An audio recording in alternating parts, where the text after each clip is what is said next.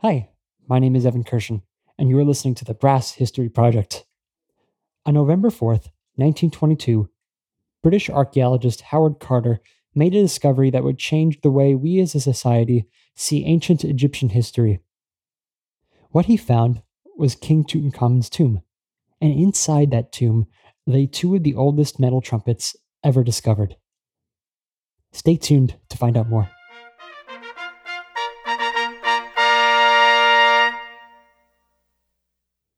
These trumpets are super interesting, but before we talk about the trumpets, I'd like to talk a little more about how they were found. In 1914, Lord Carnarvon, an English aristocrat known for being an amateur Egyptologist, hired Howard Carter to excavate the Valley of the Kings in Egypt, which was a known burial spot for many Egyptian pharaohs. The excavations, however, were soon interrupted by the First World War, and Carter, in the meantime, spent those years working for the British government as a diplomatic courier and a translator.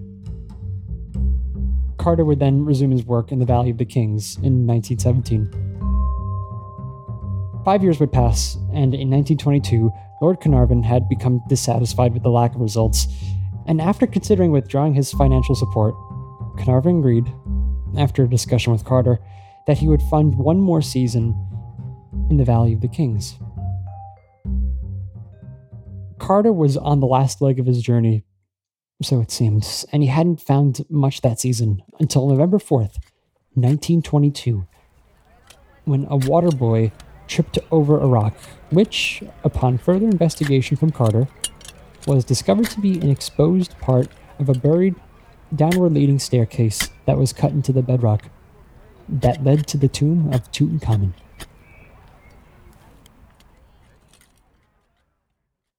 Now, just as a refresher, Tutankhamun reigned from 1334 to 1325 BC and passed away at the age of 19. His youth as a pharaoh makes him quite a popular figure in history.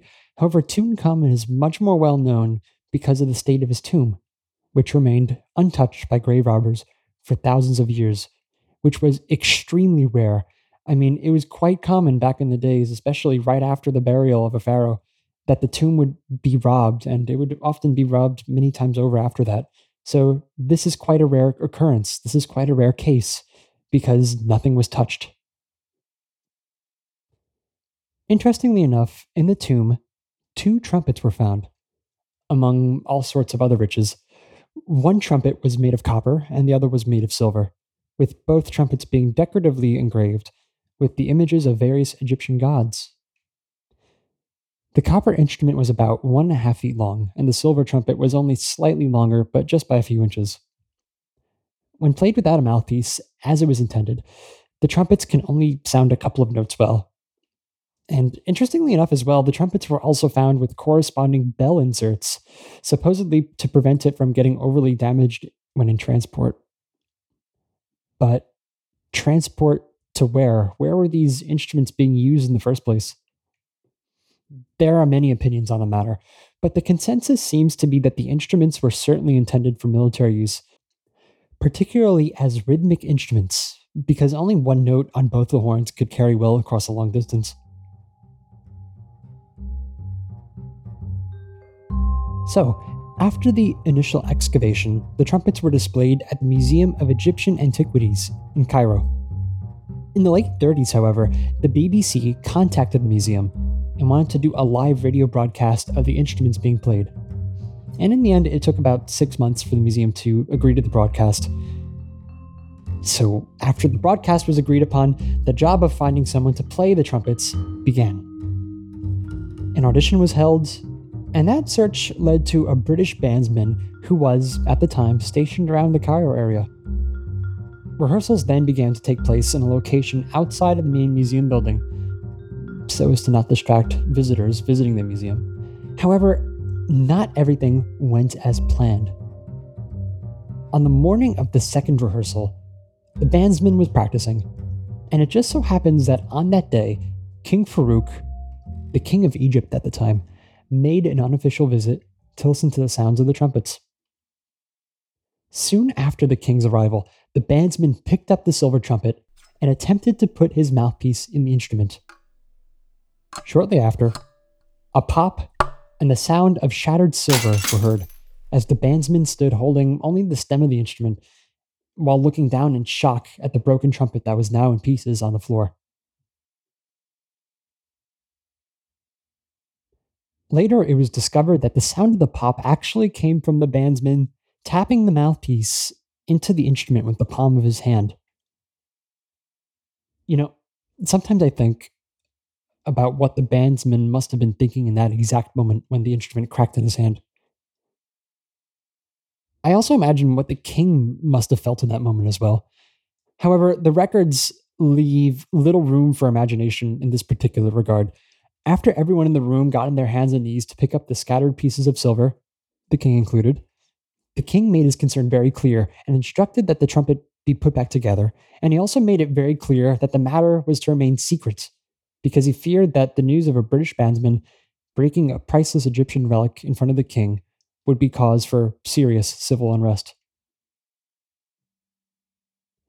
Just a side note if this isn't enough of a cautionary tale against tapping the mouthpiece into your horn, I really don't know what is.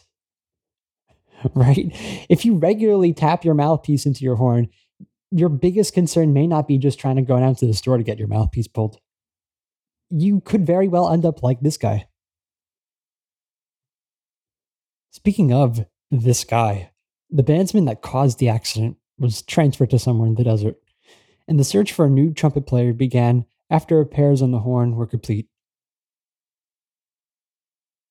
At the end of the day, bandsman James Tappern of the Prince Albert's own 11th Hussars was chosen to sound the trumpets for the broadcast. Tappern was a member of the dance band right outside of Cairo and happened to be standing right next to the bandmaster when the bandmaster got the request for a trumpet player.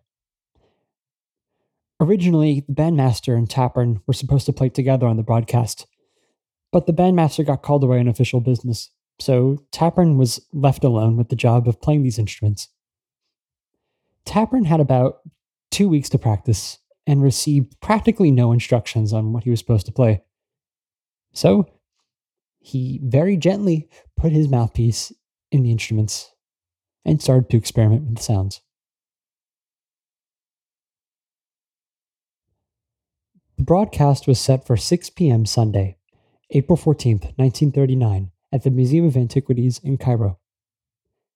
The museum was closed on a Sunday, but that didn't stop reporters and photographers from coming to the museum in mass to hear the trumpet sound.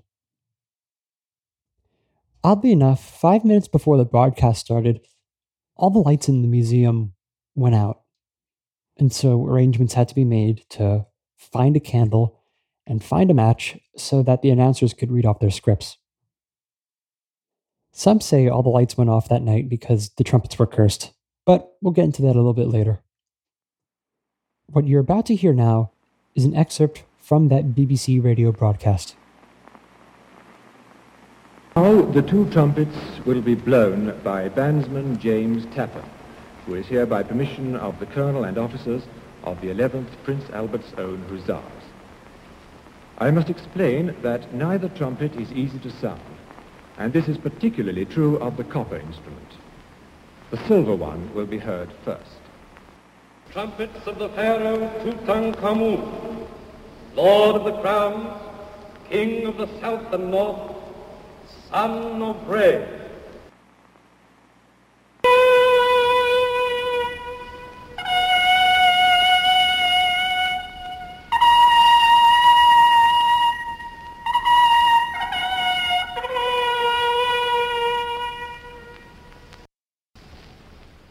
Now the copper trumpet.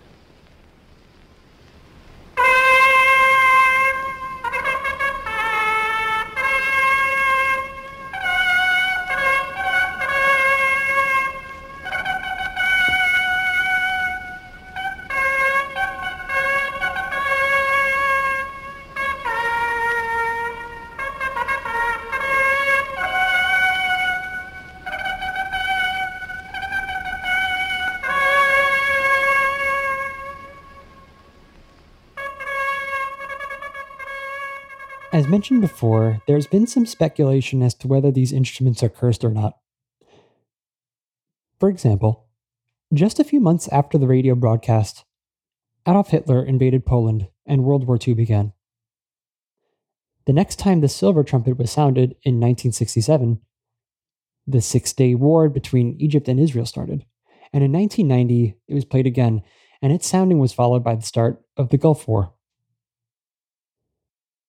More recently, in 2011, during a documenting and photographing process at the museum, one of the staff had blown into one of the trumpets, and a week later, the Egyptian Revolution broke out. During this time, the copper trumpet was stolen from the museum during the riots and lootings that were happening at the time. However, in a few weeks' time, it was returned safely. The unrest, however, continued for a long time afterwards. So, are these instruments really cursed? You can be the judge of that.